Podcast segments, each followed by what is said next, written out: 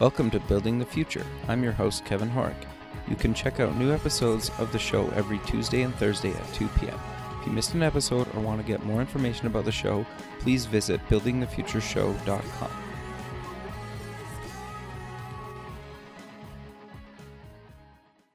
SoupX, the Startup Expo, North America's premier startup conference, is March 6th and 7th, 2017, in sunny Fort Lauderdale, Florida. Affordably priced, SoupX is a two day international conference featuring workshops, panels, speeches, a $50,000 startup competition, and over 100 exhibitors. For more information, go to sup x.org. Welcome back to the show. Today we have Aaron Itzkowitz. He's the CEO at Jingles. Aaron, welcome to the show. Thanks, Kevin. Yeah, I'm excited to have you on the show. We, we actually met at uh, the Startup Expo in, in February, and I, you know, I, I thought you guys had an interesting platform and you're finally launched now. So, you know, I we thought get you on the show. But maybe before we kind of get into the platform, um, let's get to know you a little bit better and start off with where you grew up. Sure. I grew up in New York. Okay. And uh, I went to uh, a local college called Brooklyn College Okay. many years ago. What did you take there? Uh, first, like all like all nice Jewish boys, my mother wanted me to become a doctor. Sure. So I started Okay. pre med. I started as pre med, Okay. but I think I I think I dropped the courses after the first week, really? and then I realized, yeah, Why? that was uh, it just just Wasn't for wasn't for, you? me. I always I always loved business. I was always an entrepreneur. I was that kid in elementary school who would figure out how to buy Kit Kat bars and sell them to their classmates. Sure. Got you. I got you. Okay. So you, you took business then in university? I did Okay. took And business courses. hmm Okay, and so you you got your your degree. You can you got out of school. What did you end up doing? I worked in a family business for 17 years, Okay. and mhm. Yeah, keep going. Sorry. uh, oh sure, no problem. That business was uh, the picture framing business, contract picture framing specifically. So what we did was if you see artwork hanging in hotel rooms, or if you go on QVC, Home Shopping Network, or mail order companies, uh, like frame decor, frame prints, sure. our comp- our company manufactured that. Okay, very cool. And and so after 17 years, you were d- done, sick of it, wanted to change. Actually, what happened was uh, I came into the family business uh, from college, and it was my grandfather, my father, my uncle, and they were have they had a nice, profitable business, small business, uh, about a dozen employees, and they were making money every year, year over year, but they didn't really have any growth. Okay. So I began to really make a push.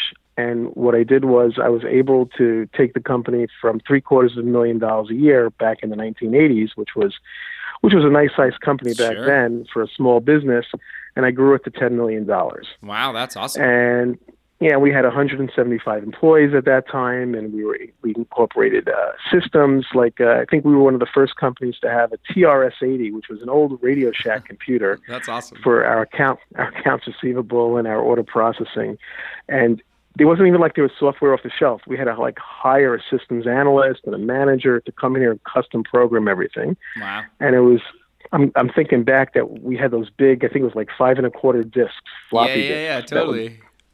yeah, so so uh, it was a lot of fun back there. In fact, I remember once uh, the billing department was sitting there, and they like billed twenty invoices.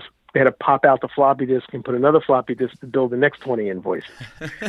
so you know we're a far cry from there. But to make a long story short, uh, I got the internet bug around 1998 Okay. uh, when things were coming online dot coms. And I wanted to transform the family business into a technology business Okay. Was by there? a- being able to no, go ahead. I'm sorry? No, go ahead. And, and so we were we were saying, how can we take our products that we were selling through catalog and mail order company and put that online? Interesting. And so so I said, okay, let's let's let's figure this out. And um, we we sort of mapped out a plan. And I connected with a gentleman who was the developer of the technology, which has now which then became a company called Art.com. okay. And. Art.com is the large, the largest online uh, framed uh, poster company probably in the world. And so we started talking, and I said, How can I be able to have an artist take a digital photo? Again, this is 1998, 1999, where cameras weren't even a megapixel. Sure. And we wanted them to take a photo of their, say, watercolor drawing, be able to upload it to a website, uh, be able to preview with the mat board, the color mat board around the picture, Right. and the frame around the mat board, and select from the hundreds of styles that we had, and then size it right on the screen, and then be able to order the complete product shipped directly to their studio. So they had the original artwork, and we would produce and we would ship them the shell, the frame, and the mat, and the glass, and everything so like a kit. Sure. And so we st- so we started talking, and I connected with a good friend of mine who was senior business development, VP of business development for eBay. He had been a previous client in one of my uh, in, in one of my businesses, and he said, "I don't like that direction. You should fly out to California." And I'm from New York, so I said, "Okay, I'll fly out to California." Okay. We sat for we we sat for a day in his in his home uh, near Palo Alto, and he said, "I think we need to change the model." He said, "Digital photography is going to be getting really big. There are companies like Snapfish and Shutterfly were just launching that." Sure. He said, "Instead of doing custom framing, let's do photo framing. Let people have a, have their their photos from their digital camera, and they're going to upload it. They upload it to Shutterfly. They then they're ordering prints. Let's give them a frame option." So we we basically pivoted uh, into that concept. The next night, he took me to his angel group. They didn't even call it an angel group back then. They called it like an investment group. Okay. And he took me into eBay at 8 p.m. at night in front of 11 executives. That's amazing. And we and we walked we walked out of there that night with an eight hundred and fifty thousand dollar commitment for Wow. funding. They basically went around the table and they, one guy said twenty five, I'm in for twenty five. Another guy said I'm, I'm I'm in for ten, I'm in for fifty. And so we we basically moved forward to a model where we were going to build the infrastructure or the API. They didn't even call it an API back then sure. for companies like Snapfish and Shutterfly and Kodak, who are all trying to push towards an online photo business. And now we were ten, we were probably ten years ahead of our time. Sure. And to make to make a long story shorter, we built the tools, spent a crazy amount of money. Uh, at two o'clock in the morning, finally, when we launched the product, and Snapfish was our first partner, it would take them about two hours to transfer a one and a half to two megapixel file through the internet in high resolution so that we can print it and frame it and ship it out to grandma. Wow. And unfortunately, at the end of the day, the market just wasn't ready for it. And so we were doing like $200 a day. And the, the beautiful dot com that th- we thought was going to be gangbusters became, you know, a dot bomb. Okay. So uh, in that time period, by the way, I made the leap from going from the family business because my dad didn't know much about technology other than checking his stocks on AOL.com. So he didn't really want to put any money, invest any time in the business. So I actually branched out and I learned a lot about technology and how to use it in business uh, during that during that very expensive uh, uh, educational time for me in my life. Sure. But, But it was, you you learned of fun. tons, right? And you uh, yeah, like you said, you had a blast. I did. So, yeah, so I did. So after that, what happened was, I mean, now it's 2001, and I get a call from Hewlett Packard, Okay. and Hewlett Packard had heard about me because we had we had press, we were in, we were on TV with our product. Our company was called PhotoFrames.com, and uh, we were written up in magazines. So we had really good press, and they said we want to launch a product that's based off our new large format printers, and they you know, I don't know if you know, you go into FedEx office or you go into Office Depot print, and you know, you see large format printers that print 24 by 36. Back then, it wasn't mainstream, Okay. and they were pr- trying to prove the model to the printers to buy their machines, and they were having a rough time doing it. So they wanted to build an online model where people can order posters on demand Okay, and have it shipped to them. Okay, and so I had guess they had found me out and thought I was the industry expert. So they contracted me as a consultant for six months, and we built and launched a product with a, their partner called Excite@Home. Excited Okay. Home is no longer in business, but uh, it was huge. They had a I think, a database of thousands and thousands of museum poster images. And so we built a system, a website where a, cons- a consumer can go online, pick a Van Gogh poster from whichever museum, place the order with a black frame around it, and they would get their printed poster in a frame shipped to them within, you know, a week. That's cool. Yeah. And so basically the rest of my rest of my path has been in consulting and startup businesses uh, through through the period until two years ago when my 18 year old son, my then 18 year old son, was sitting on the couch one day and he's watching the Super Bowl. And I see, you know, what's the one time a year that everybody watches TV commercials? Sure. Is the Super Bowl. Of course. So yeah. I see, Some and I people see even watch the Super Bowl for the commercials. you're absolutely correct, and there there are websites about that too. sure. So, so Yosef's sitting on the couch. My son Yosef is sitting on the couch, and I see him tweeting, texting, Facebook messaging. I said, "What are you doing?" He said, "Well, I'm on a chat with about 22 of my friends, and they all want to know which commercials I like. okay. So I'm telling them which commercials I like." And then he says to me, "You know, Pop, how much is CBS getting for that commercial from GoDaddy?" And there was a 30 second commercial. It was two years ago, and I said to him, "I think they're getting four million dollars." And back by by uh, coincidentally, this year it's up to five million dollars for a 30 second spot. Wow. So he says, he said, well, I just told 22 of my friends that they should check out GoDaddy.com and they should buy themselves domain names. So I want GoDaddy to send me a check for a dollar a piece for Sure. a referral, like an affiliate.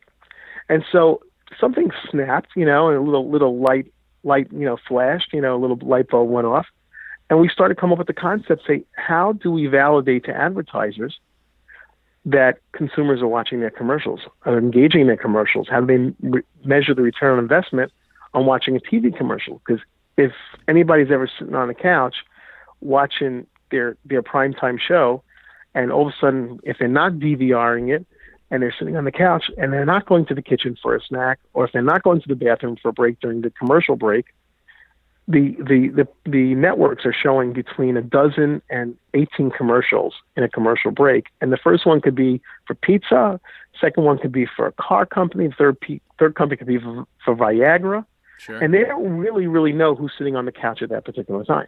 Very much so. Yeah. So we said with mobile and with a camera, we know who's sitting on the couch. Okay. Interesting. We can identify who the demographic profile is of our audience. We can marry the advertiser to consumer and we can create an action so the consumer likes what they've seen. They can click somewhere and it can go back to the advertiser as a return on their investment. okay. Very cool. So. And that's and that's how Jingle was born. Okay, interesting. So, did you obviously like you had to build the platform out?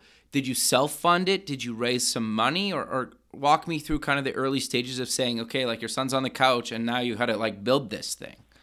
Sure. So what we did was we actually partnered with a company out of Miami Beach called Rokk3r Labs. They're called a co-builder, Yep. and what they do is you, as an as an entrepreneur, you want to pitch your idea. So you pitch your idea, and they decide if it's something that's worthwhile. They want to spend time with you on, and when they do, we spent approximately four months with them Okay. doing some strategy, uh, doing some investigating on the marketplace, on really understanding if there's an opportunity here, even before we decided we were going to launch the business. Okay. And so we, we, we did a lot of that, and we, we, we basically vetted the idea and mitigated the risk and decided it was worthwhile moving forward. And once we did that, we raised some funds from family and friends okay. uh, also got in some loans, and we started to build out the MVP, the minimum, minimum viable product. Okay. And we, so it took us from the time we pitched the idea the first day till we actually started mapping out the app and the platform and the UI and the UX and everything else. I want to say close to 15 months. Oh wow. Yeah, because it wasn't an easy time to raise capital for concept. Sure. So unless, and this was not an inexpensive product to build, Okay. and it's still not an inexpensive product to maintain. So uh, we raised some decent money, and we started the process. Okay, and so you you guys recently launched. Um, when when was that exactly that you guys launched? We soft launched in the middle of May. Okay. And so we just uploaded it. We're on we're on the uh, App Store for iOS Okay. for Apple. Yeah. Uh, we're mapping out an Android version right now. Okay. And the first few months was pretty much my son's uh, network of friends at university, Okay. testing it, friends and family. And only recently, in the last couple of weeks, have we started to market the product. Okay. This way, we had time to tweak it, uh, and you know, and understand what the audience uh, habits were and so forth. Sure. So are you still working with Rokk3r Labs then, or you guys kind of on your own now, or or how does that relationship work?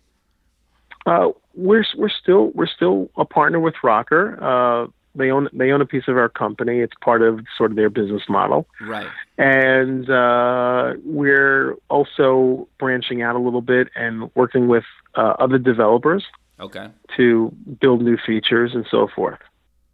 Okay. So, But oh, go ahead. Sorry. no, but Rokk3r doesn't run the business. Rokk3r's really more of a support. So, you know, if we need uh, some, in, let's say we need some, you know, uh, marketing support. If I contact them and I need to tap into their resources, you know, they're a great resource. But if I I can do marketing on my own or or you know any other social media and so forth, you know, we don't need to work with Rokk3r as it relates to to those uh, requirements. Sure. No, that that makes sense. Um, do you have a release date when Android's coming out, or is it still too early to tell? Uh, we we hope that what's today? Today is November third. We're hoping that we will have the Android app uh, before the holidays. Oh, okay. Wow. So pretty quick here. Yes. Okay. Yes. Um. Okay. So you kind of covered exactly. Um. Well, you covered quickly what kind of Jingles is, but so I watch these ads based on my interests. Then kind of what happens. So let me just take a step back for a second, Sure. a second, Kevin. Sure. So the biggest pain facing advertisers today is are people really watching those little annoying mobile video ads that pop up on YouTube before you see your content? Sure. Okay, studies have shown that probably more than 95% of people who are watching, uh, who are looking at Facebook or are on YouTube and other publisher websites, or I should say apps, and they get this, pop, they get a pop-up video, is they'll skip it or they'll close out the window. Mm-hmm. So what Jingles has done is we've created a solution where if you've got your mobile phone in your hand and you turn on Jingles and there's uh, a few choices of video ads to watch from, Okay. you start watching the video and if you turn your head away from the screen, the video pauses. Oh, interesting. When you turn when you turn back, the video resumes. If you lower the volume while you're watching the video, the video pauses. Okay. If you, when you increase it, it resumes. So what we do for the advertisers, we verify that a user will watch the entirety of an ad, and it, it basically it's a guaranteed delivery of a commercial. Gotcha. Now, as a consumer, as a consumer, what is the benefit for me to do that? Because I skip ads on YouTube, I Sure. skip ads on Facebook, right? So what we did was we want to prove the model out. So we created the Jingles jackpot. Okay. And what the Jingles jackpot is is you watch a commercial, uh, say between three o'clock and four o'clock in the afternoon, you are entered into a four o'clock drawing where you're guaranteed to win cash. okay. So the way it works is you watch you watch one video ad, you get one entry into the hourly jackpot. I watch a vi- video ad, I get an entry into the same jackpot. Five thousand other people watch a video ad, they get entered into the jackpot. The the jackpot is determined by the number of users that have joined that particular game. Right. So if there are 5,000 users, there's X amounts of money into the jackpot. That jackpot now sits, and at 4 o'clock, a drawing is randomly held, all done by algorithm, which determines that, Kevin, you're in first place. By the way, congratulations. sure. And- Aaron, Aaron, you're in last place. You're 5,000th. Okay. But every single person from first position all the way through through 5,000th position wins something. It's totally based on a on a on a on a uh, point system that distributes the rewards. It's a reward, and you might win on that contest fifty dollars, and I might win two cents. Got you. But every, everybody wins something, and they accumulate it. And within the app itself, it, to- it keeps a total of your reward points. We call them coin. Okay. And as soon as you hit, as soon as you hit 200 coin, which is the equivalent of two dollars, there's a little redeem button. You hit redeem. It takes you to our redemption page within the app, and you just have your email address, password for PayPal, and it deposits the money directly into your PayPal account. Okay. Very cool. And at the same time, it's a bit for us. It's business intelligence because now we we're collecting data about you. You know what you like, what you don't like. Uh, ultimately, future features will be when you go to cash out. We'll say, "Hey, Kevin, Pepsi or Coke, Sure. Jif or Skippy," Right. and you, you'll answer, and we'll collect that data, and then the advertisers will be able to target their audiences based on the audience providing their own demographic details about themselves. Right. Okay. No, that makes sense. And that's and that's jing- that's jingles in a nutshell. Sure. So the money that you guys are getting to pay people, where's that coming from? So ultimately, advertisers will pay us Okay. to show you to show you their ad, Sure. and from that advertising revenue, we are contributed to contributing a certain amount of money to the to the contests. Got you. Okay. Yeah, and that It's- makes it's- sense. It's yeah. And then they can and then you're giving them potentially or selling back to them like intelligence based on like a target demographic. And then they can make you know changes to their ads or they can make new ads based on you know that business intelligence and data right? Absolutely. So for let let's say you were a political candidate, okay. okay, and you wanted to target 20 different audiences. In theory, you can create 20 different creative messages. Right and then upload it to Jingles and then you know have it played to this particular ad gets played to this particular demographic and that ad is that demographic dem- demographic. So, you know, you have you can really really ultimately as we grow the audience and we have a sizable audience, it's really becomes um almost a portal for advertisers to connect with consumers. sure it's almost like a b testing for them right like it's more than right it's a a b testing for their ads kind of and focus they could do they, well they can do that too but let's say they want to target a message for women between the ages of 25 and 32 that are married with one child. Sure. Right so they can test that and see how that performs and then they want to do the same thing to 25 32 with single women and see Right. how that performs. But they can they can tweak their advertisements and what they can do is this can really help save a lot of money too because one of the most expensive commercials in history of super bowl was this past year was a toe fungal uh, uh, cream commercial okay they said it was the worst commercial ever. And the company spent $2 million to create the ad, wow and they spent $10 million for two 30 second commercial spots. wow Now, had we been available to them and we had a sizable audience back then, we could they could have come to us and said, "Hey guys, we want to see how this test performs." So they could have said, "We want to target 5,000 jinglers."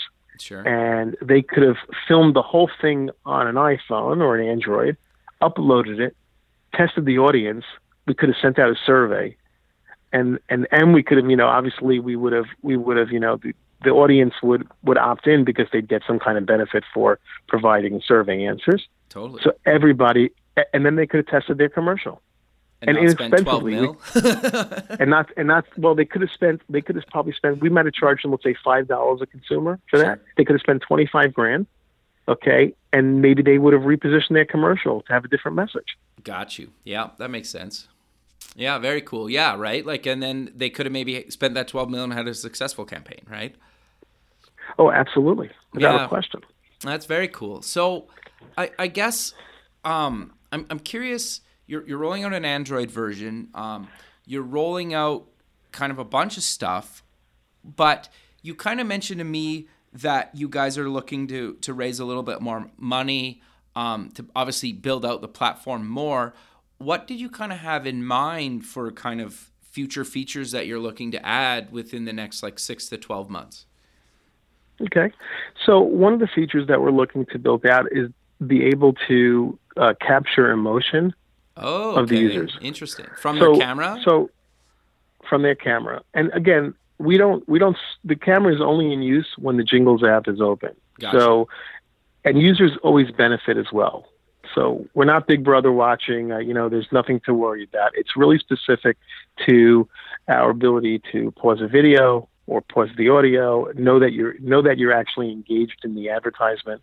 Uh, and the same thing in motion. So let's say Coca-Cola is playing. The concept is, let's say playing, you know, Coca-Cola is playing the commercial to you, and within 12, 12 seconds into the ad, there was something that made you laugh Okay. while you're watching the ad. We capture that emotion. Gotcha. Or something made you cry. We capture that emotion. So now, Coca-Cola, their marketing could measure all that data from a large, you know, a large audience population, and then they could decide how they want to move forward with creating ads in the future.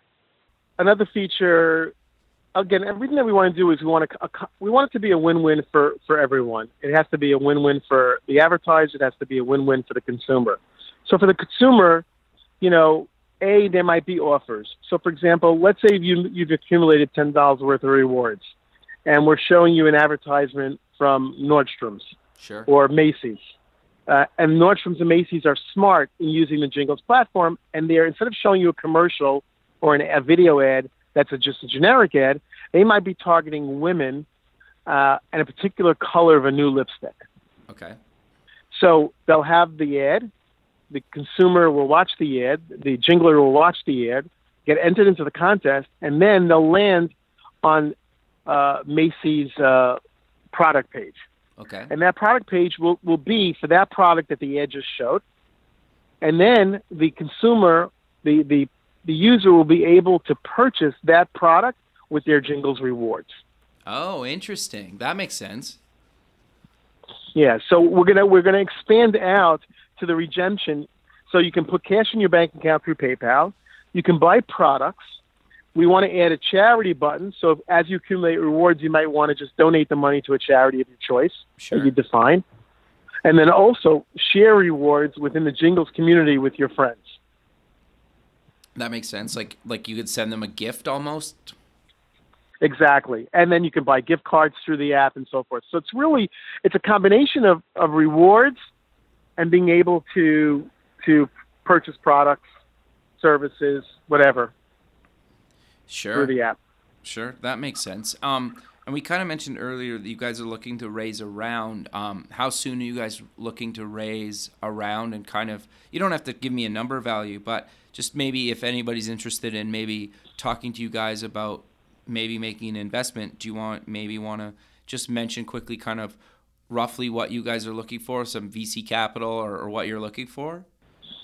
Sure. So so we're actually we're actually a little bit of a hybrid because we've we've been going out for a big number, but it's really based on proof of concept and then rolling out and expanding the model because this is a numbers game. We're we're in the opportunity of an exponential market, meaning I already know how to acquire users and I know how much it's going to cost me to acquire users. Gotcha. So if I want a, if I want a million users in the platform, it's going to cost me millions of dollars to acquire those users. Okay. Just like Snap Snapchat, when Snapchat is raising, you know, half a billion dollars, they're not they're not using that money for their employees to go on vacation. sure. They're using it for marketing and expansion. So, but we can build to that point too. So what we've been doing is we've been raising we've been raising some capital from friends and family now and some small angel groups, and as little as five thousand dollars and as high as uh, two hundred and fifty thousand dollars uh, is sort of where our um, you know what we're looking for right now. So, um, sort of like an inter- intermediary um, seed round of up to two hundred fifty thousand dollars, and then we'll either go for another round larger than that, or uh, we'll go to a Series A. okay. So between probably probably probably between two and five million dollars. Sure, that makes sense. Um, and then I'm assuming you want, like, you're hoping that by the end of the year, kind of early into the new year. Yes. So, uh, you know, one of the things that my grandfather, of course, came from the picture framing industry, uh, always used to tell me in an election year that it was always an always an interesting climate. Uh, people were always a little bit wary. They didn't know who the candidate was gonna was gonna you know ultimately be elected. So he said until the actual election date, Okay. people were, you know, business was always a little bit slow, a little spotty. It came and it went. He said, but once the election came and went, it didn't make a difference who the winning candidate was. It just gave everybody a sense of relief. And then the skies would open up. And he'd be right every four years. Really? We noticed that, you know, t- till November. Yeah, and historically, we could go, we would go back to the picture frame business back 20 years and see that trend. wow. So I I think it's I think it's been the same thing for me in raising capital. It's been kind of challenging, but I believe after next week, I think the skies will open, and we've spoken to probably you know over a hundred different groups that have. That nobody said they didn't like the concept. Nobody didn't like the product. Uh, I think they're just you know waiting to see what happens with us because we're still at pre-revenue, but we're actually we're hoping that within the next two three weeks we'll start generating revenue. oh wow, that's pretty quick actually. So if any if any of the if any of your listeners want to contact me to talk about investment options uh, and opportunities, uh, please let them know. We have a package. I can email to them, and they don't have to worry about writing the big checks. They can even get in you know on a smaller scale too. Sure. No, no, that makes sense. So I'm curious. Um, when we met in Florida, are you currently in Florida? or Are you kind of in New York? Uh, I've actually I, I live in Florida, and Okay. I'm actually been traveling. I've been traveling to New York on uh, investor meetings and presentations. Oh, okay, so you're looking to raise out of New York, not Florida, or it doesn't really matter, I guess. Uh, it it doesn't really matter. I've been introduced to people out in Silicon Valley on the West Coast, and so you know when the time is right, I'll hop on a plane there too. sure. No, that that makes a lot of sense. Yeah, in fact, in fact, in fact, in fact, you know, our user base is is across the United States, so Sure. It's not just it's not a Florida-based com, you know, Florida heavy intensive com, uh, user base. Right. Are you guys um going to expand outside of North America at some point, or are you already, or how does that really work? So we we've been in discussions with companies outside of the United States already, three Okay. different countries, and we're I mean we're in discussions. The way we built the platform and the back end is we can do any currency, any language. Uh, currency doesn't even have to be money. Uh, people can can build out our back end and and they can use it for a point system to buy products. So it's could be anything. Okay, no, that that makes a lot of sense.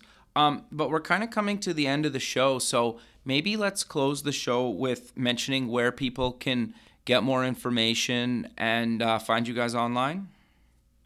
Sure. They can visit jinglz.info. That's J I N as in Nancy, G is in George, L is in Larry, Z as in Zebra, dot I N F O. That's our uh, basically landing website right now. And have people can feel free to call me directly or email me. My email address is Aaron, A A R O N, at jinglz.net. Again, J I N G L Z dot net, A A R O N. And my number is 917 892 3545. Again, 917 892 3545. Feel free to text me and tell me that you, you know, you found out about me on Kevin's show.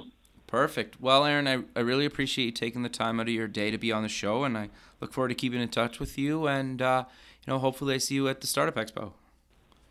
Uh, hopefully, we'll be there. I look forward to seeing you again, Kevin. Thank you very much Perfect, for the man. time today. All right. Have a good rest of your day. We'll talk soon. Take care. Okay. bye bye.